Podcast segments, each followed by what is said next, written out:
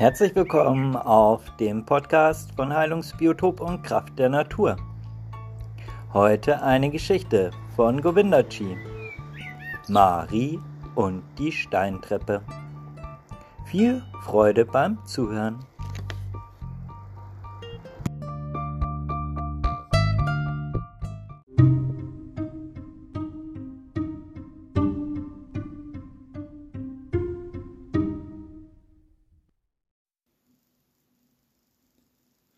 Unsere Geschichte beginnt wohl an einem nicht allzu besonderen Sonnentag.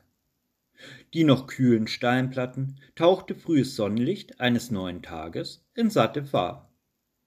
Spielerisch hopsen suchende Füßchen über moosbewachsenen und ausgetretenen Stein.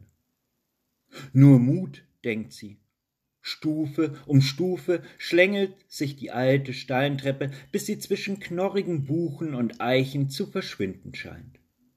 Jeder weitere hopsende Schritt bedeutet mehr Herausforderung für Marie. Schwierig war gut, schwieriger besser, dachte sie. Aufmunternd riefen die Amseln ihr zu. Nach oben zu blicken bedeutete Abenteuer, den nächsten platschenden Treffer ihrer Ledersohlen zu berechnen. In ihr verband sich aufgeregte Entdeckerfreude mit Geschicklichkeit. Geschickt erklomm sie so die abenteuerlichen Steinplatten der alten Treppe. Älter als jeder, der sie nutzte. Vieler früheren Tritte ausgeliefert, lag sie wuchtig dem Hügel strebend entgegen. Marie war, als vernehme sie ihren Namen. Marie, hoch am Gipfel dort gibt es manch verwunschenen Ort. Frag einen, der die Pferde huft. Hör, Marie, ein Abenteuer ruft.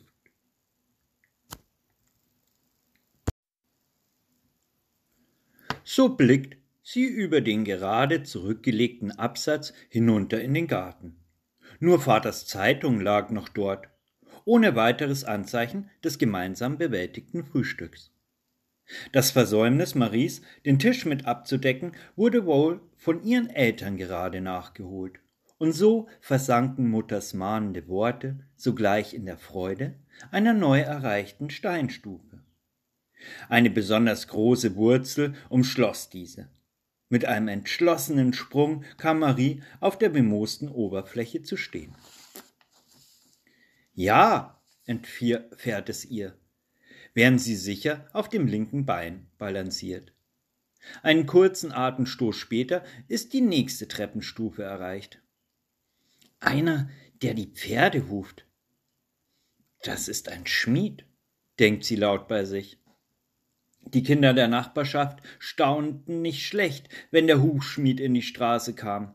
Mit großen Augen folgten sie den geschickten Händen, die eiserne Beschläge zu Hufen formten, um sie den Pferden als Schuhe anzulegen. Marie wusste, dass der Schmied keine Kinder hatte, die sie fragen hätte können, wo sich der Freund der Pferde gerade aufhielt. Er war ein Unbekannter. Mit einer freien Hand rieb sich Marie die gekräuselte Stirn.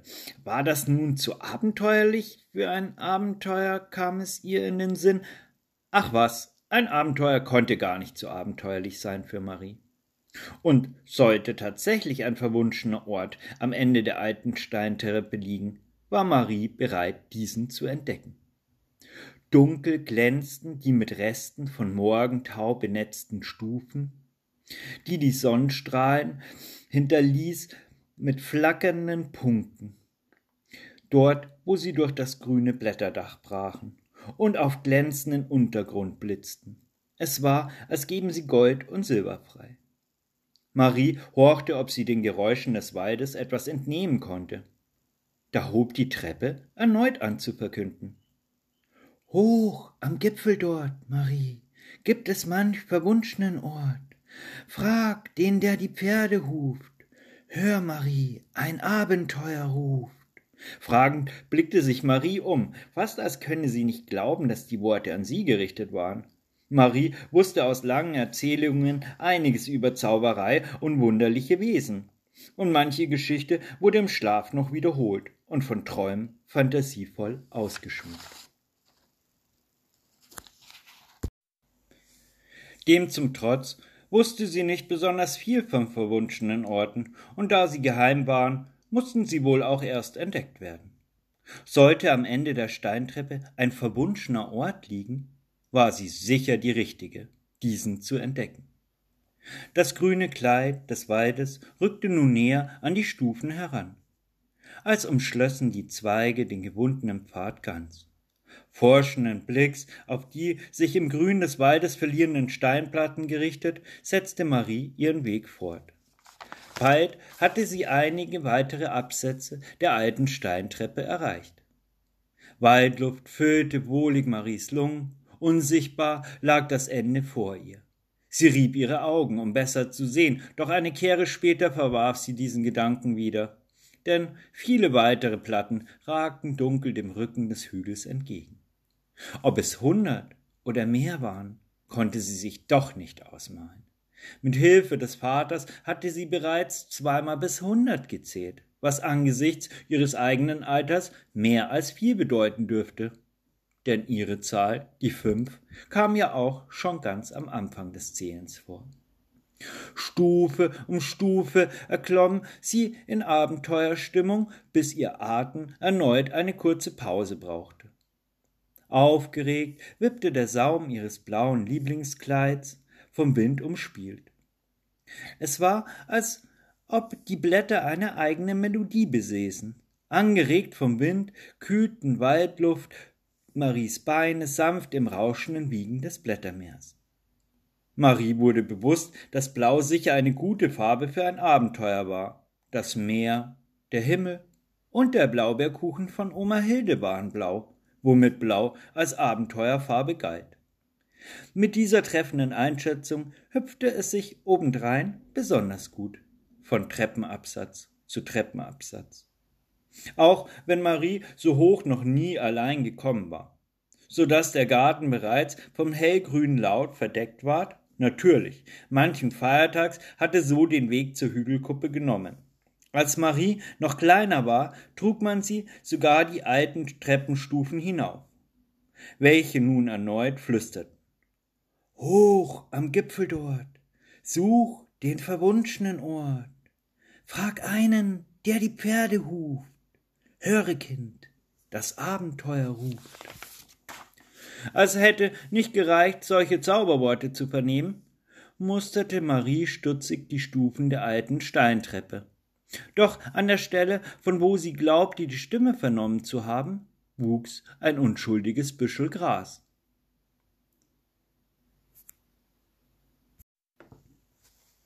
Leichtfüßig setzte Marie an, das Rätsel näher zu ergründen. Dadurch brach das sanfte Schnauben eines Pferdes die Ruhe und Klang des Waldes leise. Beide Hände an die Ohren geformt, wie kleine Trichter, stellte sich sich auf Zehenspitzen, um besser hören zu können. Doch es blieb still. Immer wildere Verwerfungen von Wurzeln mussten erklommen werden, um den kühlen Steinplatten zu folgen. Schief ragte so manche Stufe abgesenkt aus dem duftenden Waldboden. Fast hätte sie das Gleichgewicht verloren. Auf einem besonderen glatten Stück, das mit feuchtem Laub bedeckt war. Doch das konnte Marie nicht aufhalten. Beide Beine angezogen, setzte sie mit lautem Klatsch bereits zum nächsten Sprung. Da war es wieder. Ein leises Rascheln, und das gemächliche Schnauben eines Pferdes drang an Maries Ohren. Wo konnte er stecken, der verlorene Gaul? Und als sie sich zweimal um die eigene Achse gedreht hatte, entdeckte sie ihn. Aber anstatt einer alten Chimäre stand dort im Sonnenlicht ein weißer Hengst. Stolz reckte dieser seinen samt schimmernden Hals empor. Und die rosa Nüstern blähten sich in der Anstrengung, Maries Geruch zu erhaschen. Fast hätte sie Angst, zu einer steinernen Statue zu werden.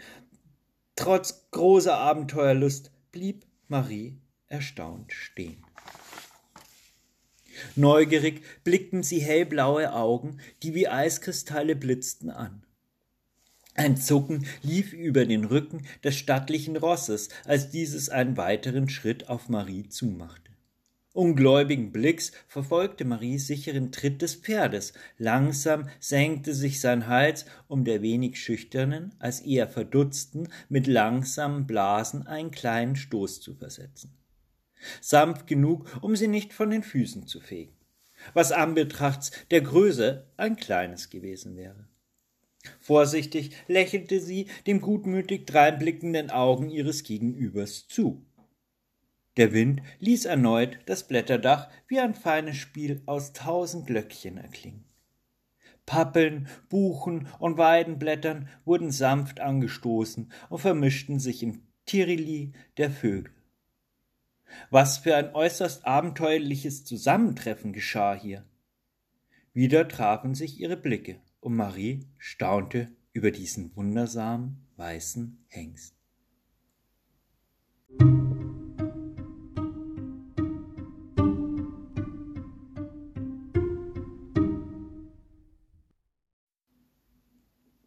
Augenblicklich war Maries Angst verschwunden. Das ruhige Schnauben beruhigte sie, und das weiche Fell war unglaublich schön. Mit ruhiger Hand berührte sie die rosa Nase, deren Nüstern einen warmen Atem ausstießen. Sanft streichelte sie den großen Kopf des weißen Pferdes. So war Marie abermals, als vernehme sie eine Stimme. Aufgeregt blickte sie auf die Stirn des Schimmels, von wo aus ihr war, als käme die Stimme von dort. Hallo Marie, ich habe auf dich gewartet. Du bist doch Marie. Marie blickte an sich herab. Ja, sie war Marie. Hallo, antwortete sie schüchtern, während ihr mindestens doppelt so viele Fragen wie zweimal hundert eingefallen wären. Am liebsten sie, hätte sie alle auf einmal stellen wollen. Du hast sicher viele Fragen, wendete sich erneut der weiße Hengst an sie.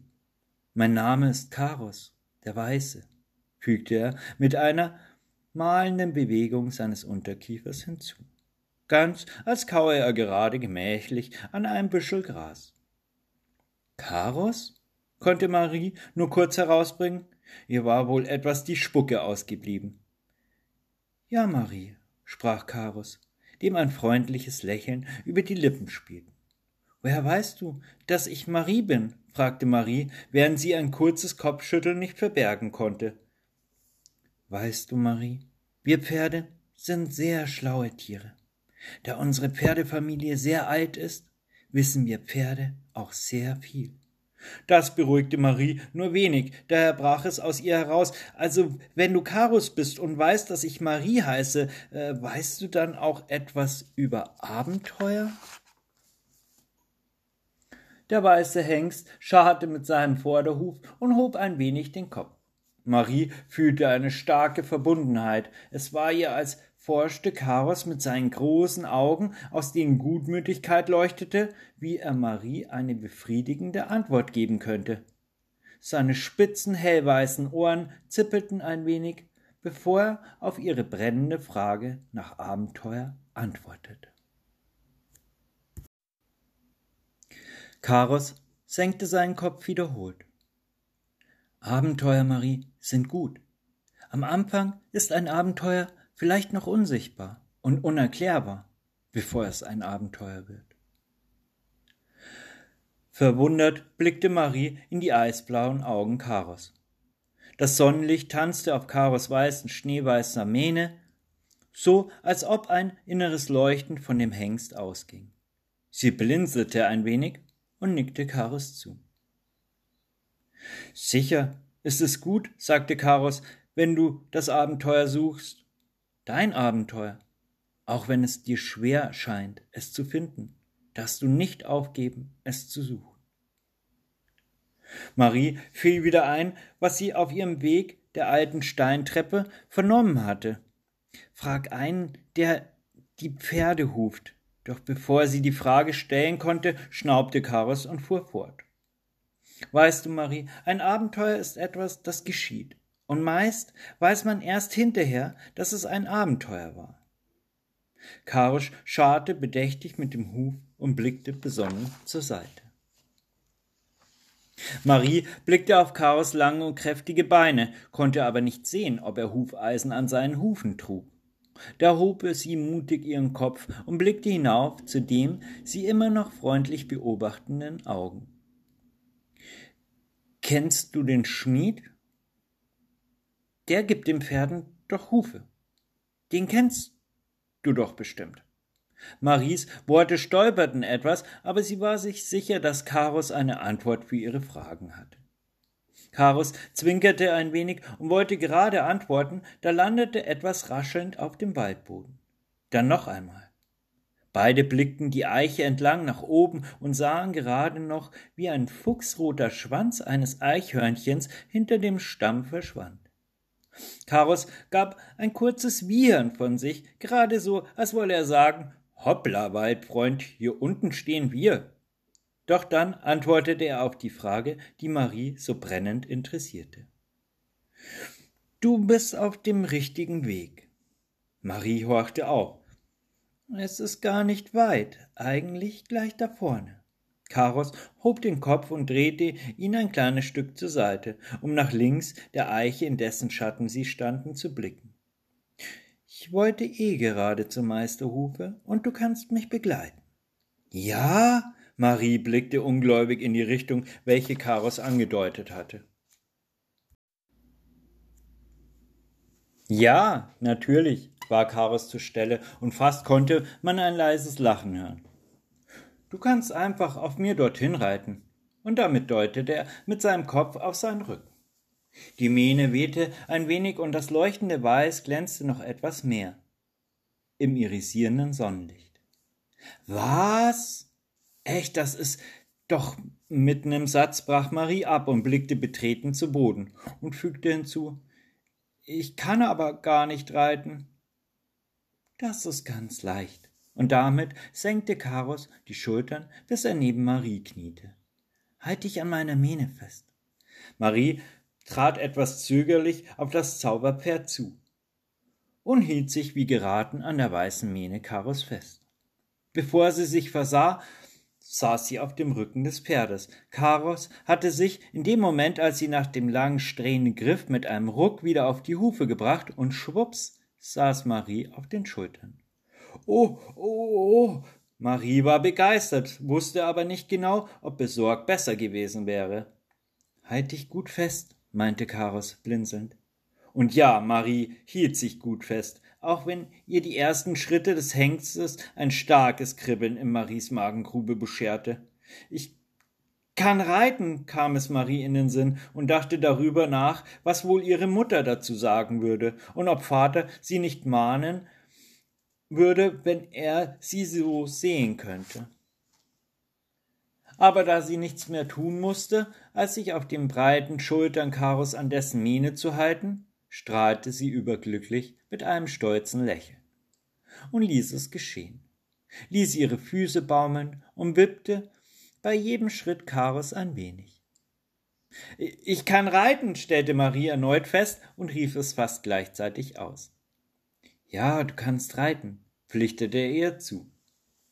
Welch wunderbares Abenteuer ging Marie durch den Sinn. Geschickt schritt Karos fort, bedächtig, und doch war es, als gleite er förmlich durch diese für Marie unbekannten Teil des Waldes. Trotz beachtlicher Größe war Marie, als bräuchte sie nichts zu tun oder wollen, um sich sicher auf Karos Rücken zu halten. Da trat dieser bereits auf eine Waldlichtung. Der Duft von Buchenrauch lag hier in der Luft. Kaum hatte sie die Lichtung erreicht, zögerte Karos einen Moment. Siehst du, Marie? Dort vorne lebt der Hufschmied. Da sah Marie ein ganz aus schweren Stämmen bestehende Hütte. Daneben war ein Köhlerhügel, aus dem es gemächlich rauchte, und ein helles Klingen, wie wenn Eisen auf Eisen schlug, tönte über die fast kreisrunde Lichtung. Oh, er scheint zu Hause zu sein, wandte Marie sich an Karos. Ja, er ist zu Hause. Bei diesen Worten ging Karas in die Knie und nun konnte, konnte Marie ganz leicht von dem weißen Rücken des Zauberpferdes gleiten.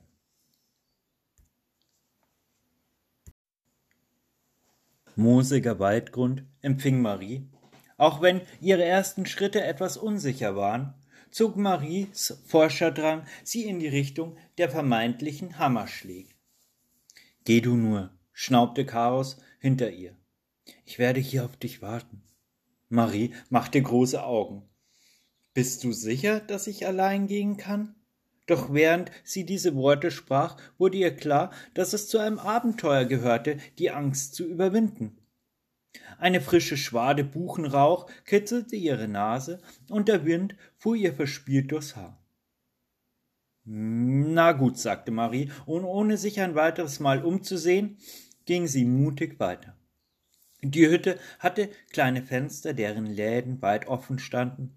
Das Dach war ganz mit Borke bedeckt, und aus einem ausgehöhlten Stamm tropfte stetig Quellwasser in den Trog darunter. Das Hämmern war deutlich lauter geworden, und der Takt der Schläge wurde einen kurzen Moment schneller. Dann brach das Geräusch ab. Verdutzt blickte Marie in die Richtung.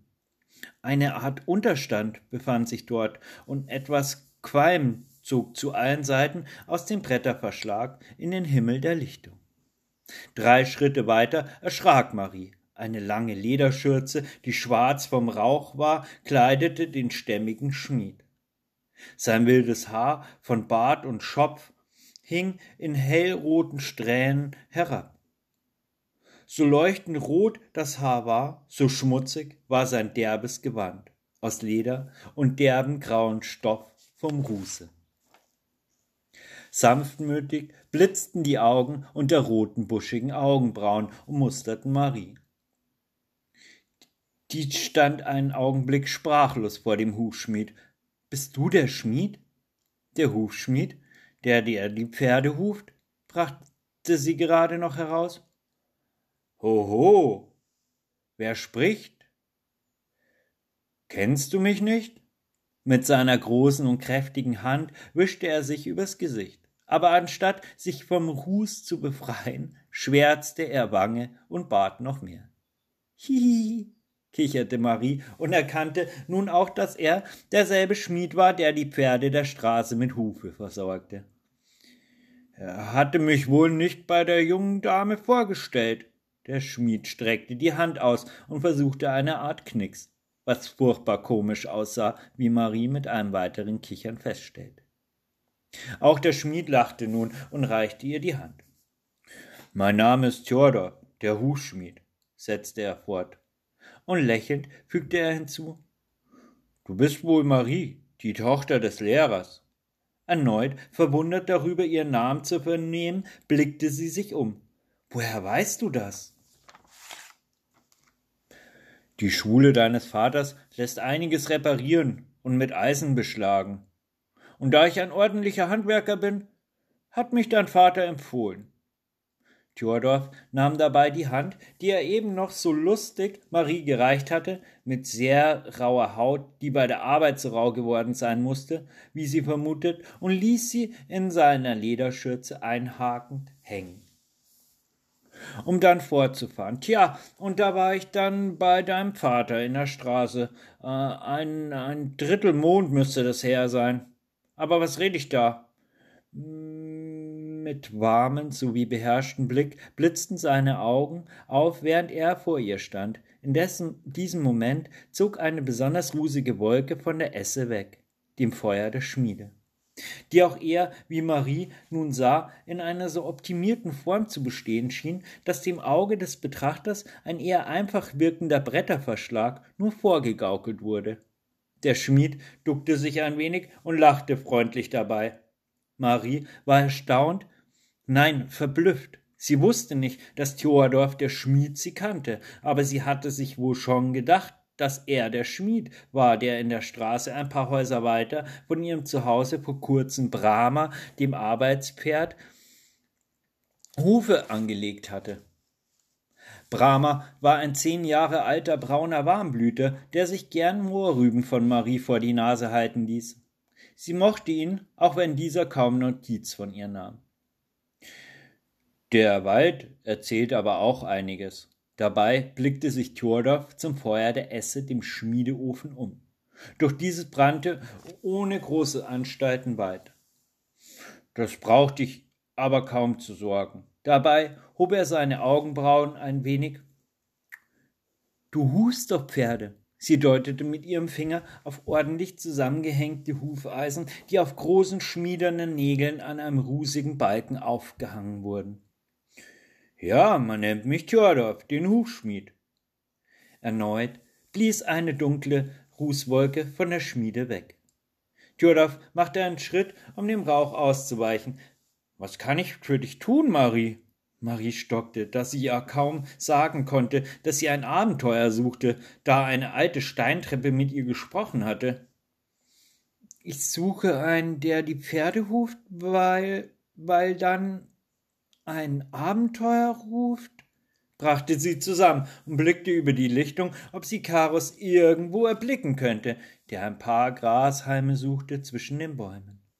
Ein Abenteuer also suchst du? Der Schmied versuchte Marie etwas entgegenzukommen und schien bei dem Wort Abenteuer selbst etwas von der Spannung zu verspüren, die dieses Wort trug. Ja, richtig, ein Abenteuer. Dabei war sich Marie nach wie vor unschlüssig darüber, welche genaue Bedeutung das Wort Abenteuer eigentlich hatte. Und bei noch genauerem Nachdenken dürfte dies auch nicht zu definieren gewesen sein. Kennst du denn hier im Wald einen verwunschenen Ort? Das hatte ihr die Steintreppe ja auch noch mitgeteilt. Wenn es so einen Ort gibt, wie ist dann wohl der Weg? fügte sie hinzu. Und wie Marie setzte einen kurzen Moment aus und vollendete dann ihren Satz. Geht es hier weiter? Da Marie Karos nirgends entdecken konnte, nahm sie ihr Mut zusammen, stemmte ihre Hände in die Hüfte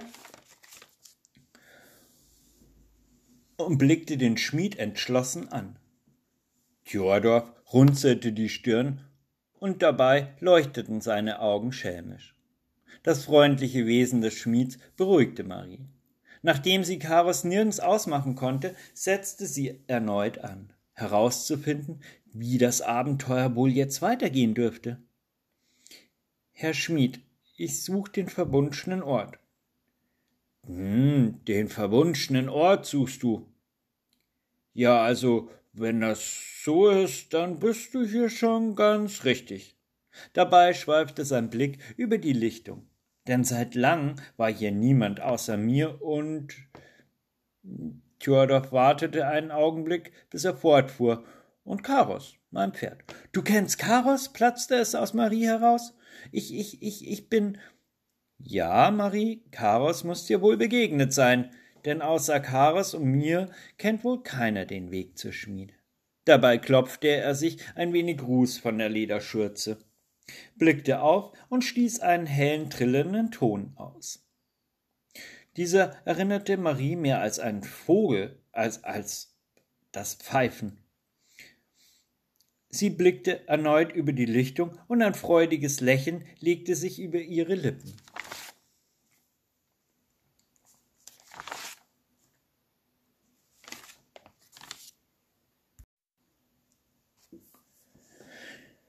Bin dem Herrn Lehrer wohl verpflichtet. Hat er nicht mit so manchem Groschen durch seine Empfehlungen für meine Arbeit den Beutel gefüllt? Dabei griff Theodorf nach dem derben Lederbeutelchen an seinem Gürtel und hob ihn schätzend an. Das Klimpern der Münzen verriet, dass dieser wohl reich gefüllt war. Marie stellte sich auf ihre Zehen, um Chaos noch besser die Liebkosungen zukommen zu lassen, die dieser sicher ganz genoss. Das ruhige Schnauben aus seinen Nüstern mischte sich mit den hellen Klängen, die von den Vögeln aus den Bäumen über die Lichtung schalten. Mit besonnenem Blick betrachtete Tjordov, die von seinem treuen Freund nicht genug bekommen scheint. Mit verschmitzten Lächeln wartete er auf die angeblich ausgebliebene Antwort. Das bemerkte Marie wohl, daher setzte sie an eine passende Antwort, setzte sie an, an eine passende Antwort zu geben. Ich weiß nicht, begann sie, denn sie wusste nur zu gut, dass weder Mutter noch Vater von ihrem Abenteuer ahnte. Demgleich blieb sie an schönen Tagen sicher auch mal die ein oder andere Stunde aus, um den Wald zu erforschen. Denke ihr nicht, fügte sie daher wahrheitsgemäß an, dabei drehte sie sich nach dem Schmied um, der sie immer noch zu beobachten schien. Dieser wusste aber nur allzu gut, welch andere Zeit hier an der Schmiede zählte. Auch wenn viele Jahre über das Land gezogen waren, hatte er, der Schmied, kaum den Zahn der Zeit zu spüren bekommen. Aber dann, dass nun dieses junge, kaum fünf Jahre zählende Menschenkind ganz ohne Fürsorge blieb, war ihm dem Schmied nicht ganz recht. Obwohl er wohl wusste, dass an, diese an diesem Ort die Uhr einen ganz anderen Lauf nahm. Da gab er Karos nun einen Klaps zu seiner Flanke, der er daraufhin mit kurzem Bieren lostrabte. Als Karos über die Lichtung hin im dichten Unterholz des Waldes verschwunden war, wandte er sich an Marie.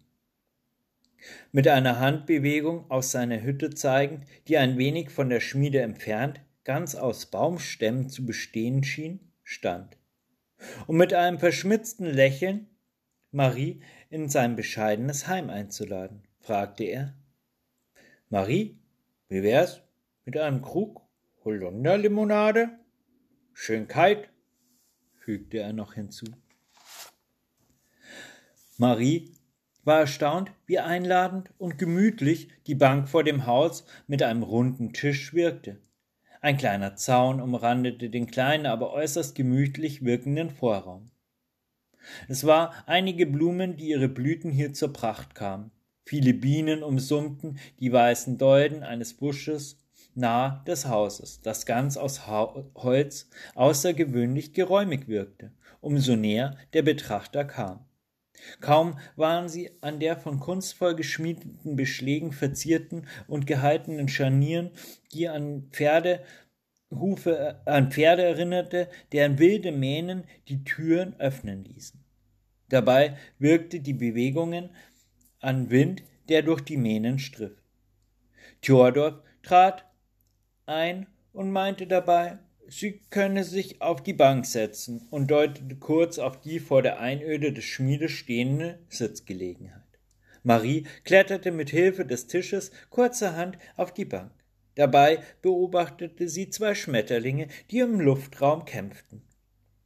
Theodor hatte kurz darauf zwei Krüge aus Ton in den Händen und reichte Marie den kleineren der beiden. Er setzte nach, dass es sich hier um einen Hollerlimonadetrunk handelte, der mit dem Honig der eigenen Bienen gesüßt wurde.